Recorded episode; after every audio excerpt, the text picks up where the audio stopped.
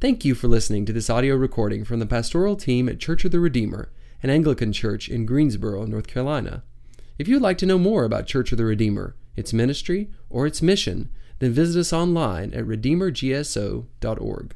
Heavenly Father, take my lips and speak through them. Take our minds and think through them. Take our wills and bend them to your own. And above all else, Lord Jesus, set our hearts on fire with a love for you. We pray all of these things in your name. Amen.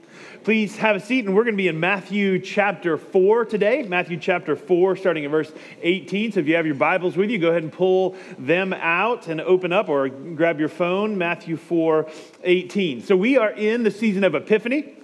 And over the course of the season of Epiphany, this is the time when we, when we start to learn about who was born at Christmas, right? So this is the season following Christmas, and uh, and so we learned about the birth of Christ at on Christmas, and then and then during Epiphany we start to learn who is this child who has been growing into a man, uh, and what is he here for? What's his nature? What's his what's his work? And so we go through a lot of things in Epiphany about the beginnings of Jesus' ministry, things like his baptism, and this week we're talking about the calling of his disciples, the first of his disciples. We used to have a, a great um, uh, little children's book that we had with our kids that had little holes in the back, and you could put your fingers in. They were like little sock puppets. You ever had any of these? And they had little disciple faces on them, and then you could wiggle them and open it.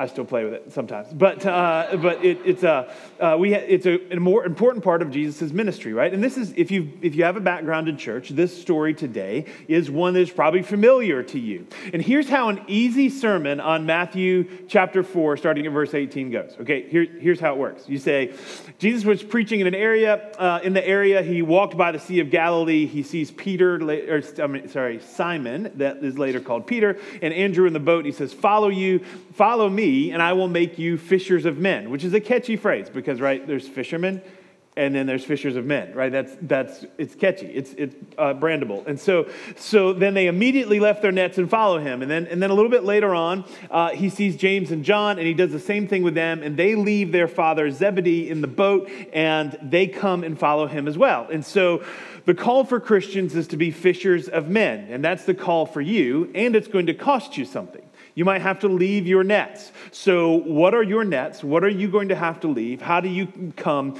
and be a fisher of men, bringing people into the kingdom of God?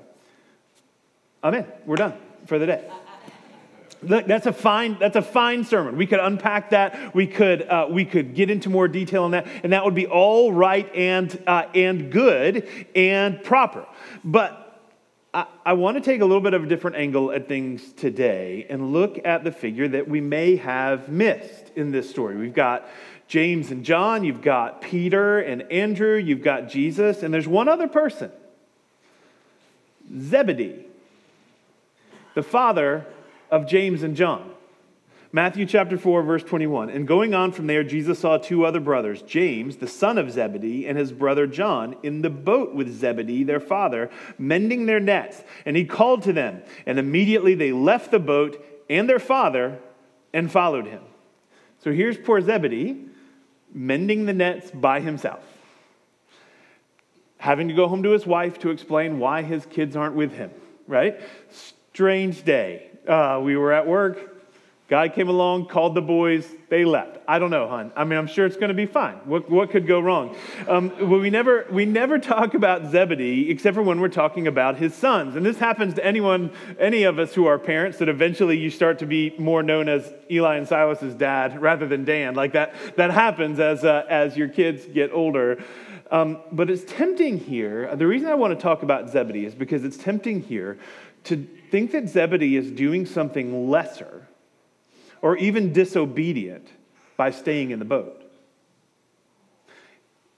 Because the, the glory goes to James and John, his sons, who became, who were disciples, who became apostles. Disciples means like sort of learners and followers. Apostles means one who are sent. Um, and so they are disciples, later to be apostles, and, and we celebrate them and and it's easy to think of Zebedee as doing something incorrect by staying in the boat. And I want to submit to you that I think this is a misreading of Scripture to see it that way. Matthew clearly shows us that James and John, his sons, have a specific and special calling from Jesus to follow him in a particular way, and that Jesus did not call Zebedee to this. But that does not mean that Zebedee is unimportant or disobedient.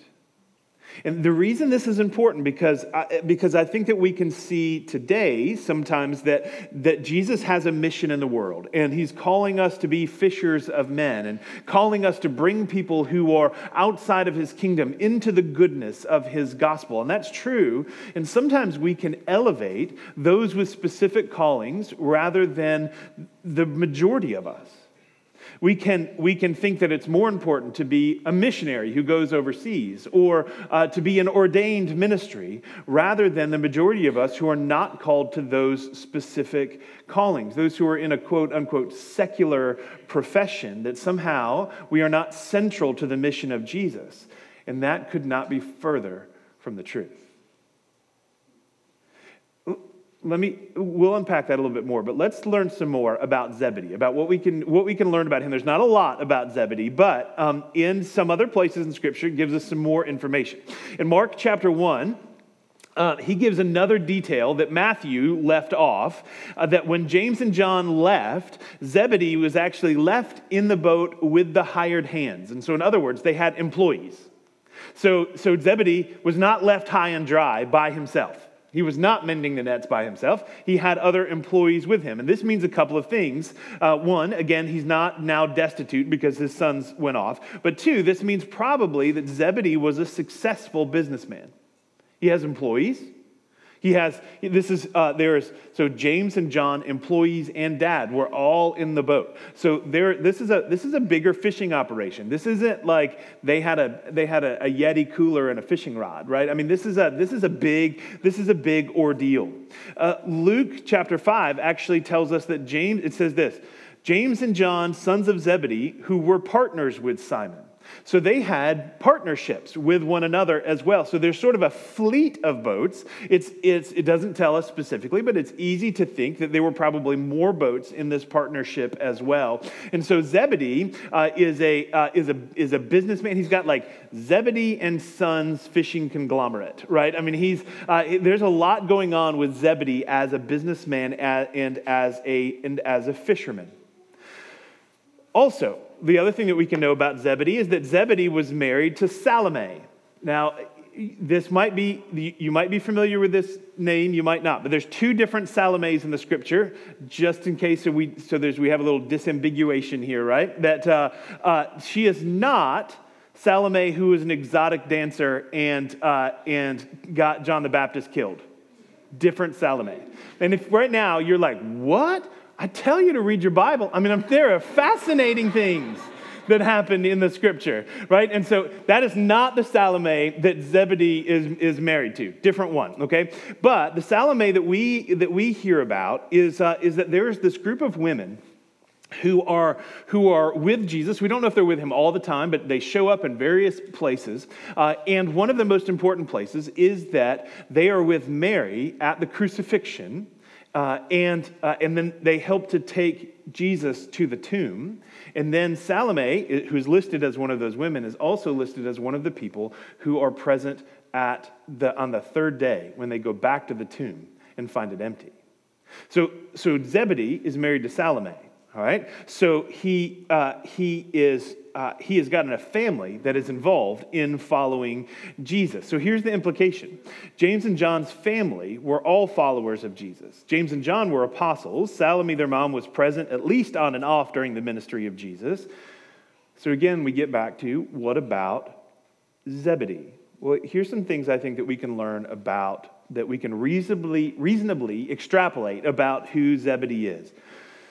Part of Zebedee's missionary work was that he was a dad. That's part of his missionary work.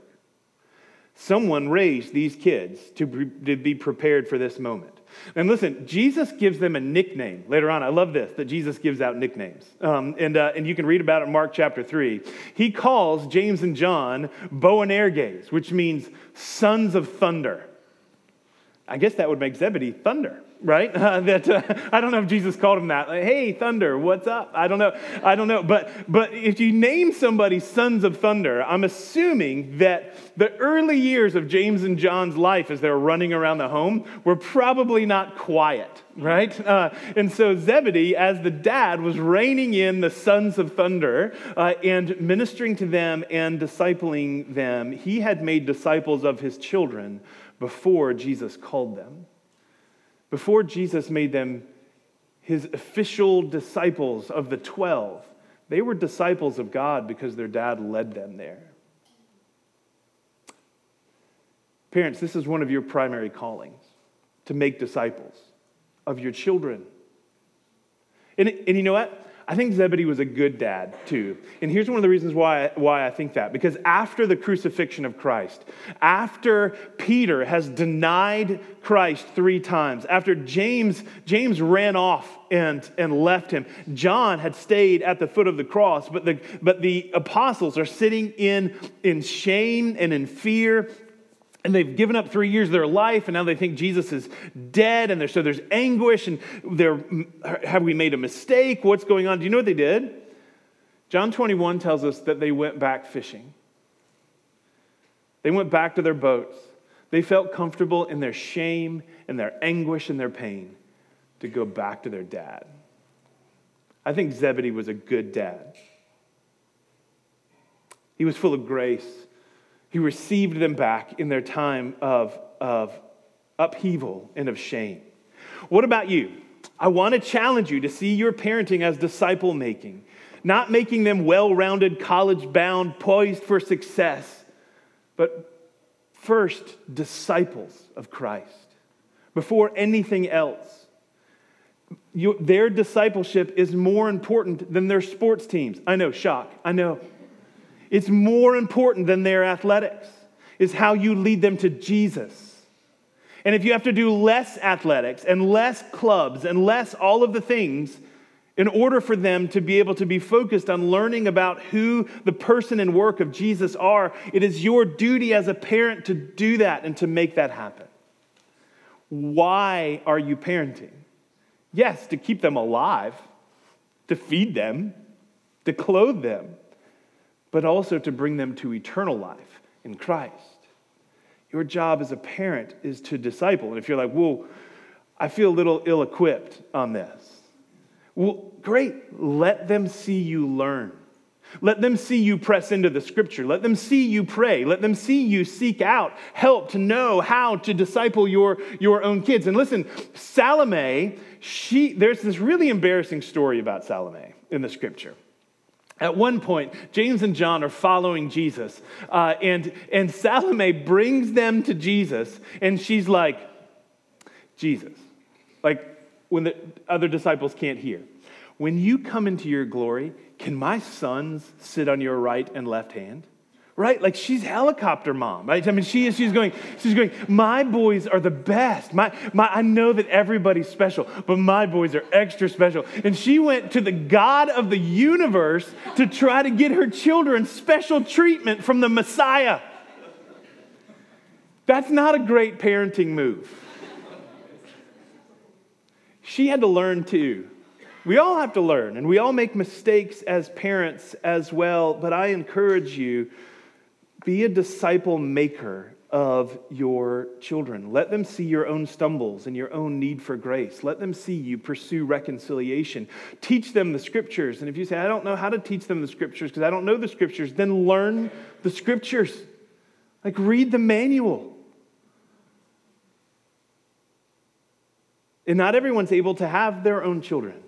Not everyone's able to, to, to be gifted in that particular way. And this may or may not be a part of your individual calling, but as a member of the church family, we are all called to support the growing and raising of our children here in, in your local church as well. In fact, we make vows, right? We make a big deal to point out every time that we baptize children that we're making vows as a community to support and help raise them in Christ. And so, even if they're not your own biological children, they are children here that need our support and help of the community.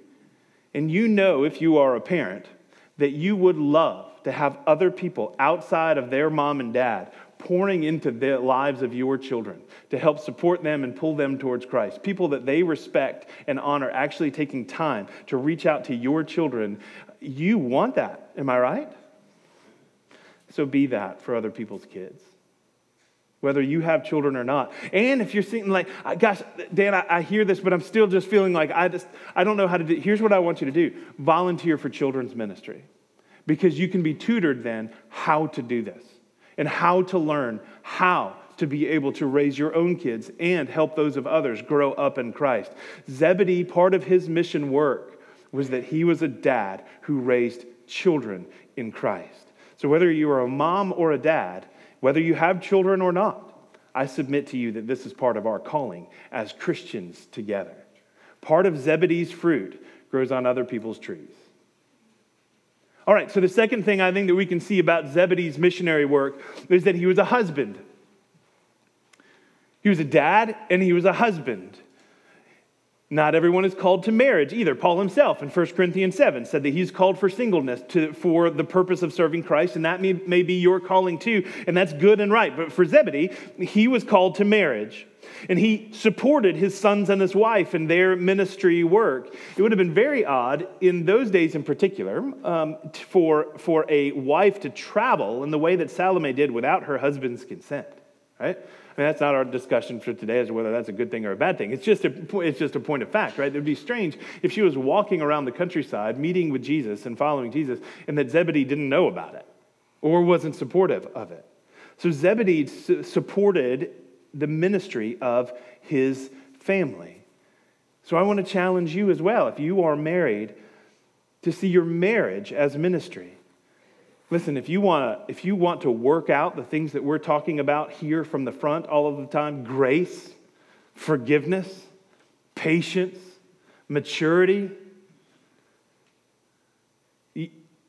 be married right? Like that's how you work those things out. Um, because two sinful people in the same house is going to lead to conflict and the need for grace and patience and reconciliation.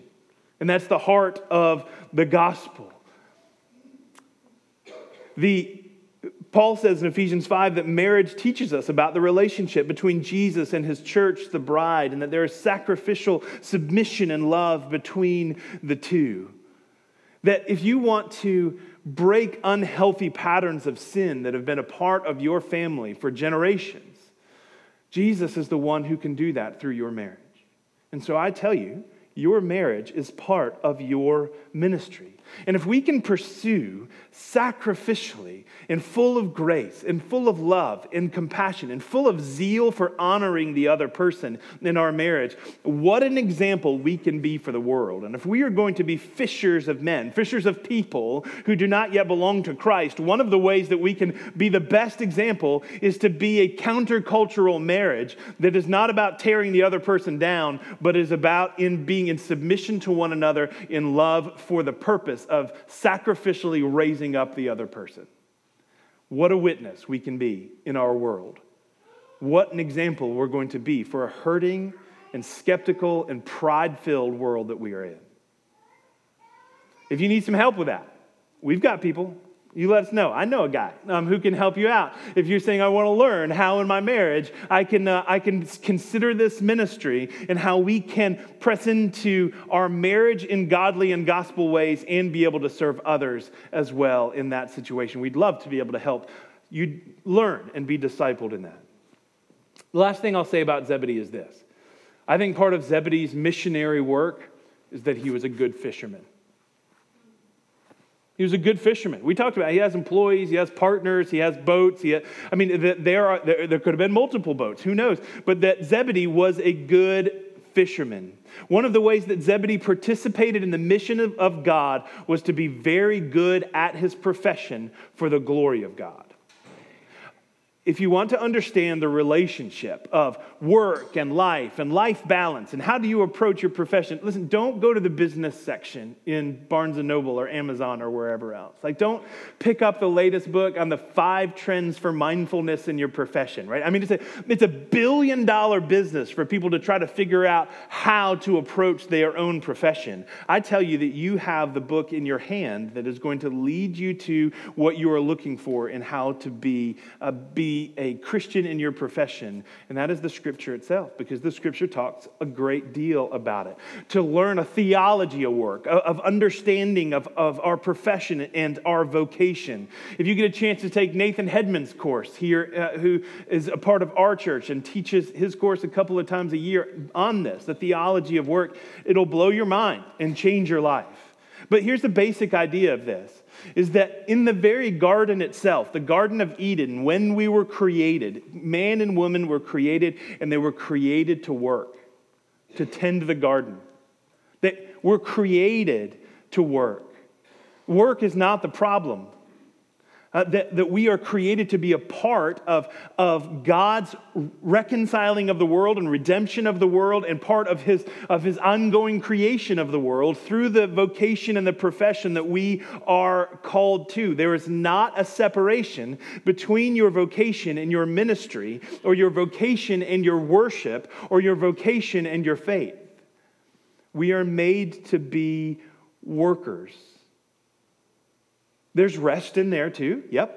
Resting, resting well is a good part of understanding how we work well. And Sabbath was is commanded of us. And so that doesn't mean that I just gave you an excuse to be a workaholic. Nope.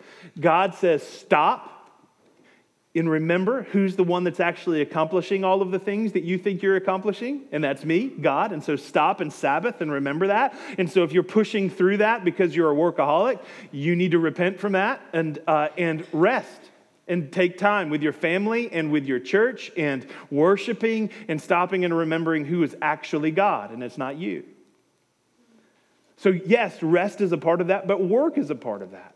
How do you steward your vocation for Christ? When you're like, I, I, I work, at, I work at a fast food place. How, how does that have eternal significance? Or I'm a student, or I like to watch the show Dirty Jobs. Anybody else? Right? Like Mike Rowe and Dirty Jobs. That's a good show, right? Where he just goes around and, and, does all the jobs that nobody really wants to do. And there's like a whale autopsy specialist and all these weird things. Like how do you how do you be a whale autopsy autopsy specialist for Jesus, right? How does how does that work? And I would say this: be the best you can be at it. And I don't mean that to say be the best you can be at it so that in your achievement you can show how great you are, but to show that everything that you do, you do for the glory of God. Everything that you do, you do for the glory of God. And therefore, your work you do for the glory of God, and it deserves your best. And therefore, you work at a fast food place. Great, then be the best fast food worker that you can be um, and, uh, and take pride in that work because you are working in that profession for Jesus. Or you're a doctor, or you're a president of the United States. I don't, I don't care what profession you're in, the, the counsel is the same. You do it for the glory of God, for the honor of God, and in your work and vocation, you are a witness to those who are around you by, by being the best that you can be at what you do. If you'll if you'll let me read a longer quote for you, it's one of my favorite quotes. And so, uh, so if you'll let me just give me a second to read this to you, it's by a woman named Dorothy Sayers. And if you don't know Dorothy Sayers, you should. Um, she wrote a, an article called Why Work? And I encourage you to Google it and find it. But she says this, and I'll unpack it for you. In nothing has the church so lost her hold on reality as in her failure to understand and respect the secular vocation.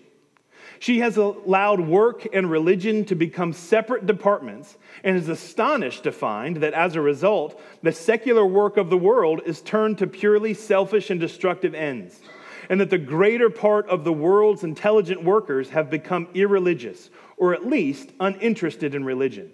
But is it astonishing? How can anyone remain interested in a religion which seems to have no concern with nine tenths of its life? The church's approach to an intelligent carpenter is usually confined to exhorting him to not be drunk and disorderly in his leisure hours and to come to church on Sundays. What the church should be telling him is this that the very first demand that his religion makes upon him is that he should make good tables. Church, by all means, and decent forms of amusement, certainly. But what use is all that if in the very center of his life and occupation he is insulting God with bad carpentry? No crooked table legs or ill fitting drawers ever, I dare swear, came out of the carpenter's shop at Nazareth. For if they did, could anyone believe that they were made by the same hand that made heaven and earth? No piety in the worker will compensate for work that is not true to itself, for any work that is untrue to its own technique is a living lie. So, what she just said there, in case you missed it, she said the church tends to just go, hey, you're a carpenter.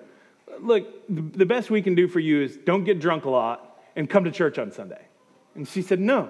The church needs to be encouraging those who are in the secular profession to be the best that they can be at their profession for the glory of God. That for the carpenter, we say, don't make bad tables. Because if you say, I'm a servant of Christ and I do all things for his glory, and then people set a glass of water on your table and it slides off onto the ground because it's so crooked, nobody's going to believe you that you actually do everything for the glory of God.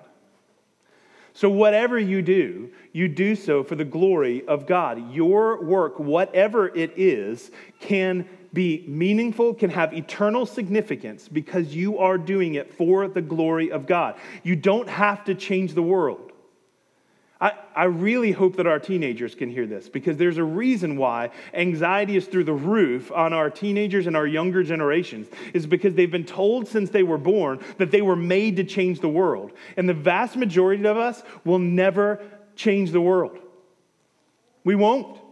And that's okay. It's not your job to change the world, it's your job to be a faithful Christian as a fisherman, as a doctor, as a fast food employee, as the President of the United States. Whether history remembers you or not, Jesus does. Amen. And He's the one that's changing the world, and we get to participate with Him. So take that anxiety off your shoulders. Take that depression off your shoulders that somehow you're a failure because you haven't changed the world. You belong to Jesus. Jesus has changed the world, and you're working with Him. So through that, you have, but He gets the glory for that. And whatever we do, we do for the glory of God. Now, listen, I also didn't just give you permission to be a drug dealer, right? I didn't just say, like, whatever you want to do, do it for Jesus. And you're like, man, I got the best stuff that's out there. It's the best that I can be. No. That's not the way that works either. You cannot, you cannot benefit from the corruption of God's creation or go against the work of his kingdom and do that for the glory of Christ. There are certain things that are definitely off limits for us as Christians but Proverbs 11:10 says, "When the righteous prosper, the city rejoices." Why? Why would the city rejoice when the righteous prosper? Because, because if we're pursuing a, our God, and our God is a sending God, that by participating with Him, we are naturally out in the community, in our city, making the city better. In our businesses, in our work, as students, we're going to make our high schools and middle schools and elementary schools better places by the fact that we are representing God there. You do so as well if you're out in the business world, or if you're a stay at home parent, you are doing the work work of bringing the kingdom where you are. Jeremiah 29 7 says, Seek the welfare of the city where I have sent you into exile and pray to the Lord on its behalf, for in its welfare you will find your welfare as you work for the goodness of the community and the city that, that we're in, in your professions and in your service, it's also what blesses us as well. This is what happens at the end of Acts chapter 2 when Peter, excuse me, Peter preaches the first Christian sermon, and then there's a description of what the first earliest church is about in Acts chapter 2, verses 42 through 47. And it says at the end that they enjoyed the favor of all the people. They were just being Christians and they were enjoying the favor of their cities. How do you do this in your profession? You, you work with, with a godly work ethic. That means working hard and working well uh, and resting well and having the proper boundaries that you should have in that. It means pursuing your profession and your vocation, whatever it is, through the ethics and morals, the righteousness that God has given to us as well. It also means there's a very, like you take Zebedee, for example, in this as well. In, in what you gain from your work in business, Zebedee most likely was financially supporting the work of Salome and his sons as well. Jesus didn't eat for free, right? In fact, they, were, they had treasurers. Judas was the treasurer. which is why we keep a close eye on our finance team. I'm kidding. That's not. We love you, our finance team. Uh, but, uh, but they had a treasurer. The point is, if they have a treasurer, there's funds coming in. Where are those funds coming in? Well, they're coming in from people who are fishing and making money fishing and able to support the work of, of ministry from Jesus who didn't have a job to, that made money. And so you are supporting the work of the kingdom when you give at church, when you support missionaries, when you give of what you bring in, that is part of your work and ministry. So Zebedee, part of his missionary work was being a good fisherman. So, what about you? We bring all of this together then. Maybe you're called to leave your nets. Maybe. Maybe the Lord is going to stir in you and you are called to join the Webbers in Rwanda. Maybe.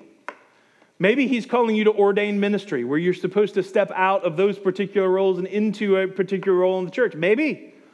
But maybe he's not calling you to leave your nets. Maybe he's giving you a specific calling to stay and mend your nets.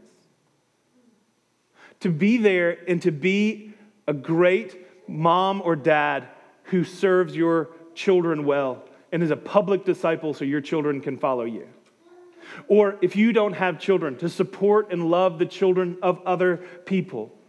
Maybe He's calling you to stay, stay in that boat and glorify God with your profession, to be a witness in your profession, to use your skills for Christ, to use your financial gains to support the work of the church and Christ's ministry. And so here's what I want to leave you with. If you're a Christian, your life and your work are important to the mission of God. Your parenting, your vocation, your studies, your life in general, being a neighbor. Don't bear the weight of changing the world. That's God's job. Just live faithfully the life He's given you. And God sees you. And I see you. And God values you. And I value you as your pastor. So, together, let's be fishers of men, fishers of people to see how the work that He's called us to do and the various roles that He's called us to play is going to bring many people into His gospel, into the goodness of His kingdom, all for the glory of His name. Let's be like Zebedee. Our names are real small and not as big as the names of others, but that our ministry is vitally important to the sake of the world and to the glory of Christ.